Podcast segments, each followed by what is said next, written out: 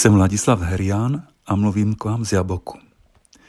Moje dnešní promluva bude možná pro někoho moc těžká a složitá. Možná to spíš bude vypadat jako přednáška ve škole. Proto jsem vám omlouvám předem. Ale už evangelium dnešní neděle na člověka působí poněkud těžce a složitě. Je to přece jen něco zcela jiného, než třeba ta krásná Ježíšova podobenství, která čteme v jiných evangeliích. Chcete-li mne trochu pochopit, asi by bylo dobré si dnešní evangelium přečíst. Spolu ho dnes zde číst nebudeme, není na to prostor, jen se na ně budu odvolávat. Pojďme na to. Takže chci se dnes eh, krátce věnovat textu Evangelia 5. velikonoční neděle, a sice Evangelia Janova, kapitola 14, verše 1 až 12. Je to jeden z posledních Ježíšových dialogů s učedníky, kterým začíná takzvaná Ježíšova řeč na rozloučenou. Jakmile Ježíš svá slova skončí, krátce na to začne jeho pašiové utrpení. Chceme-li ta slova dobře pochopit, myslím, že je důležité mít na paměti rámec, ve kterém jsou vyslovena. A zároveň to, že to nejsou skutečná vlastní slova Ježíšova, ale spíše meditace autora Janova Evangelia nad tím, co znamenala a přinesla Ježíšova smrt a jeho vzkříšení. Ježíš by se ovšem ke slovům evangelisty jistě přiznal. Proto s Janovým evangeliem církev vždy jednala jako se slovem božím, se slovem Ježíšovým. Jak jsem řekl, Ježíšova dnešní slova jsou součástí jeho řeči na rozloučenou. Ta je jeho nejdelší řečí nejen v Janově evangeliu, ale v evangelích vůbec. Je rozložena do tří kapitol, od 14. do 16. kapitoly a pak je zakončena slavnou modlitbou za učedníky, která zabere celou 17. kapitolu. Předchozí 13. kapitolou začíná druhá, závěrečná část Evangelia. Ježíš v ní umije při poslední večeři učedníkům nohy, označí zrádce, ohlásí svůj odchod, vydá nové přikázání a předpoví Petrův osud. Celá ta druhá část začíná oznámením, že Ježíš věděl, že přišla jeho hodina, aby z tohoto světa šel k Otci. Miluje své, kteří jsou ve světě, prokázal svou lásku k ním až do krajnosti. To je první verš 13. kapitoly. Jsou to slova, která celou druhou část Evangelia zhrnují a která mají svůj protipol v Ježíšově posledním výdechu dokonáno jest na kříži 19. kapitole 30. verši, jak už jsem o tom zde na Fortně hovořil na Veliký pátek. Ježíš je ten, který miluje do krajnosti miloval. Eistotélos, přičemž to slovo miluje je přechodník přítomný. A řekl, dokonáno jest tetelestaj. Eistotélos tetelestaj. Tedy domilováno do krajnosti jest. Vše, co Ježíš říká a koná, je tedy nutno vnímat jako výraz jeho nedostižné a krajní lásky k učedníkům. Ježíšova slova jsou plná starostlivé něhy a vůbec neberou v potaz přicházející z radu učedníků. Ježíš sice příliš rychlému Petrovi, který se holedba svou statečností řekne, svůj život za mě položíš, amen, amen pravím tobě, než kohout za kokrhá třikrát mě zapřeš ale hned naváže naším dnešním textem takto. Ať se vaše srdce nechvěje. Věřte v Boha, věřte i ve mne. Ježíš totiž ví, že zakrátko budou všichni plni strachu, zoufalství a pochyb.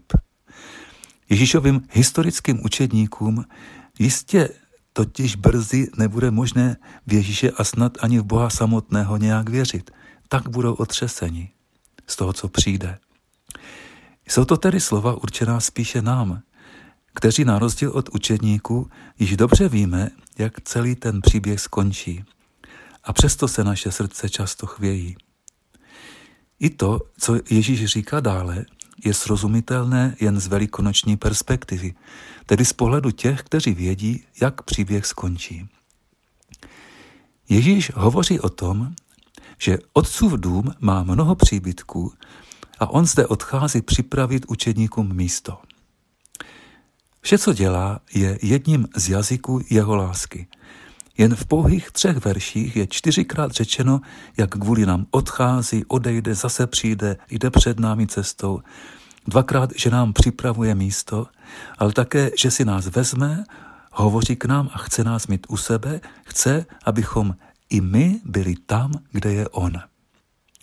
Je to řeč plná dynamických sloves, vyjadřující Ježíšovu lásku.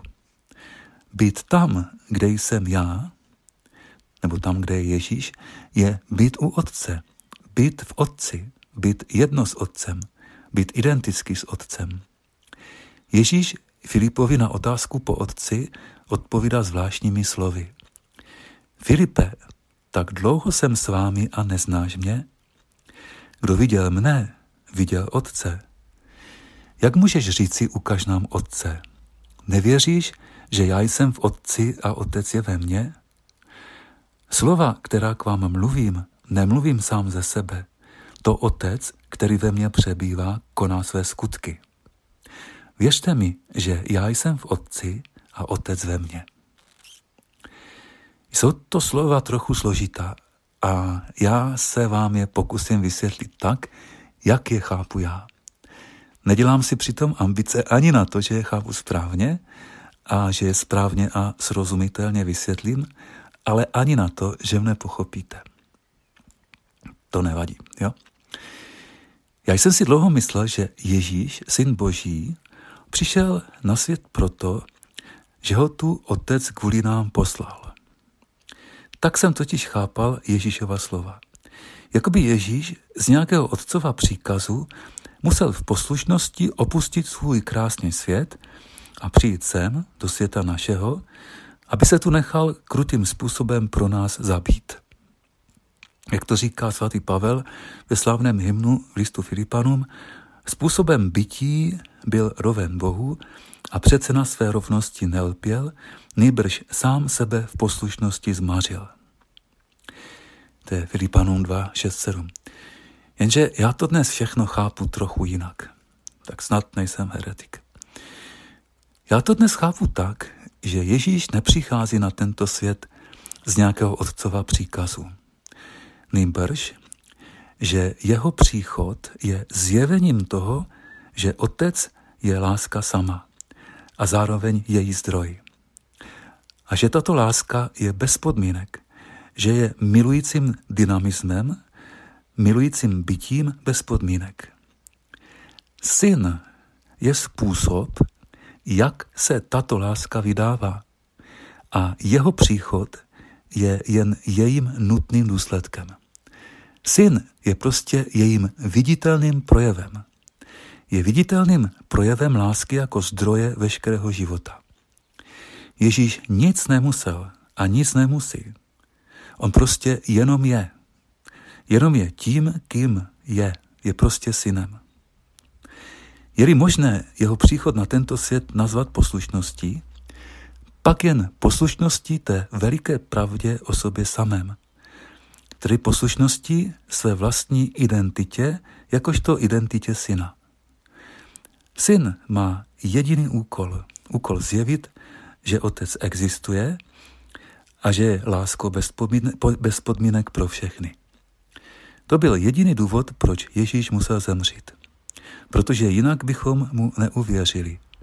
Tak, jako tomu neuvěřili židovští kápové, a nadále bychom si mysleli, že Bůh je vlastně takový dokonalejší člověk podle našich omezených představ, který totiž, když už má být spravedlivý a musí soudit a trestat, tak aspoň soudí a trestá spravedlivě a ne jako my lidé.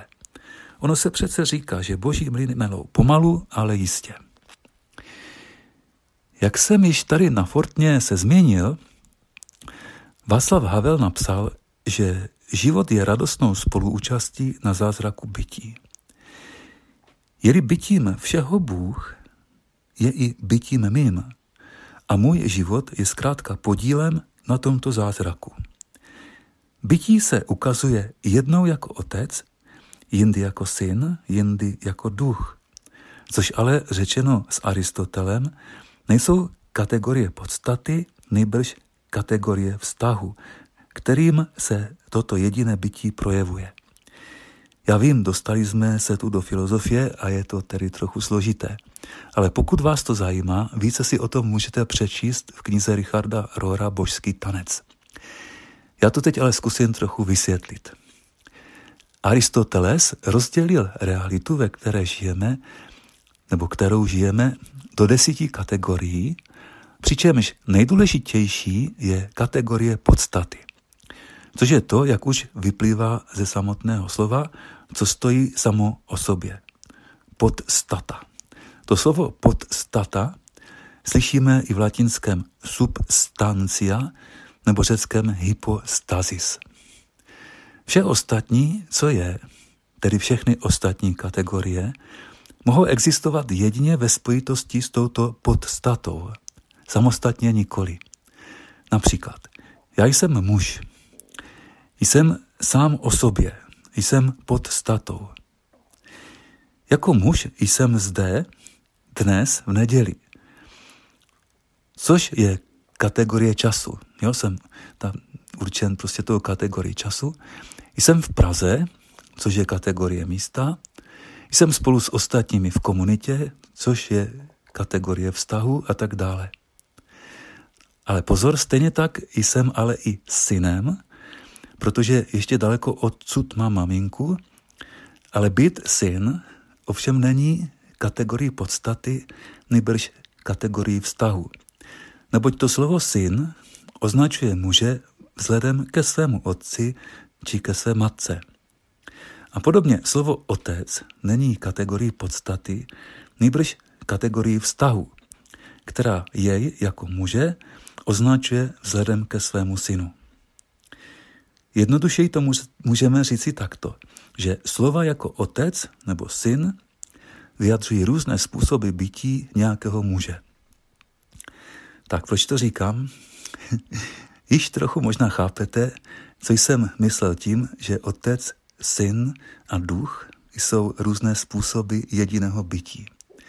Je to taky takový můj pokus říct si něco o tom, jak chápu tajemství nejsvětější trojice.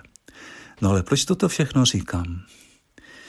Snad teď alespoň trochu lépe pochopíme dnešní Ježíšová slova Filipovi. Kdo viděl mne, viděl Otce. Nevěříš, že já jsem v Otci a Otec je ve mně? Slova, která k vám mluvím, nemluvím sám ze sebe. To Otec, který ve mne přebývá, koná své skutky. Věřte mi, že já jsem v Otci a Otec ve mně. Snad se na mne nebudete zlobit, označím-li na základě těchto Ježíšových slov Pána Boha havlovským pojmem zázrak bytí. Ježíš mne, člověka, zve k vědomé účasti na tomto zázraku bytí. Neboť ten již dávno existuje i bez ohledu na mé vědomí, tedy bez ohledu na to, zda o tom vím nebo nevím. Dnešní evangelium končí slovy, kdo věří ve mne, i ten bude konat skutky, které já konám, ba ještě větší bude konat, protože já odcházím k Otci. Já tato Ježíšova slova v kontextu toho, co jsem řekl, chápu tak, že pokud spolu s Ježíšem bude moje účast na zázraku bytí vědomá, což Ježíš vyjadřuje slovy, kdo věří ve mne, to znamená být s Ježíšem v tom, pak se to bude na mém životě projevovat stejně, jako se to projevovalo na životě Ježíšově. Tedy řečeno jeho slovy, i ten bude konat skutky, které já konám. Jaké jsou to skutky? Jistě se zde nejedná o žádné zázraky, neboť již náš život sám je spolubytím na zázraku. Ale jedná se o to, že mne toto spolubytí na zázraku bude proměňovat v milující bytost, která podle Ježíšových slov bude třeba umět milovat i svého nepřítele nebo půjčit peníze tomu, kdo mi je zcela jistě nevrátí. Ježíš v dnešním evangeliu pak říká další slavná slova, ta o cestě, pravdě a životě. Vezmu vás k sobě, abyste i vy byli tam, kde jsem já. Cestu, kam já jdu, znáte, říká Ježíš poněkud zaraženým učedníkům. Tomáš mu řekl, pane, nevíme, kam jdeš, Jak můžeme znát cestu? Ježíš mu odpověděl, já jsem cesta, pravda a život. Já tato slova chápu tak, že mi Ježíš chce být cestou k této pravdě o sobě samém a o, o, o Otci, jak jsem se ji zde snažil vysvětlit, která je ale zároveň již dávno i bez mého vědomí i mým životem. Ježíš jako cesta je pro mne způsobem jeho života, jeho životní styl, řekli bychom moderně. A již to samotné stačí, aby už to samotné žití jeho způsobem života bylo zároveň i mým cílem. A dnešek se tedy stal věčností. Zde by mi jistě rozuměl autor písničky kapely Mňaga až Džorb. I cesta může být cíl. Ve čtvrtek jsem se něco z toho, co vám říkám, milí posluchači, snažil říci vězeňkyním ve věznici v Řepích. Seděli jsme přitom na louce před věznici. Naše životy jsme dostali jako šanci k účasti na zázraku bytí. Je na nás, co z nich vytvoříme. Jistě, plno věcí v našem životě je daných a my je nezměníme, ale možná mnohem důležitější je to, co máme ve svých rukou. Viděl jsem jim na tvářích, že to platí i ve vězení. Každý nový den je novou šanci vnímat ten zázrak intenzivněji. Jakmile člověk objeví, že Bůh sám stačí, zjistí, že toho k životu nic moc nepotřebuje, že mu toho všechno stačí přiměřeně a že je vlastně šťastný jen proto, že je. Protože bohatství života, které je kolem něj a na kterém má podíl, je nezměrné. Protože mu všechno patří zároveň. Jsem momentálně v lese a ve vzduchu je plno pilů, chmíří, mušek, včel, motylů a všeho možného, co si příroda mezi sebou posílá. Do toho svítí slunce a já vím, že zde právě probíhá veliký a tajemný rituál lásky, která je esenci všeho. Ježíš svoji dlouhou řeč v 17. kapitole Evangelia zakončí modlitbou za učedníky, které se v literatuře také říká Ježíšova velkněžská modlitba. Ježíš v jejich závěrečných slovech svým způsobem zhrnuje vše, co jsme dnes v Evangeliu slyšeli a co jsem se tak neuměle snažil vysvětlit. Otče, dal jsem jim poznat tvé jméno a ještě dám poznat, aby v nich byla láska, kterou máš ke mně a já, abych byl v nich. Podcast u Ambonu pro vás připravuje Fortna. U Ambonu se střídají Ladislav Herián, Pavel Pola, Josef Prokeš, Petr Glogar, Tomáš Roule a Petr Vacík. Slovo pro každý den najdete na www.fortna.eu, na www.prakjezu.cz a v podcastových aplikacích.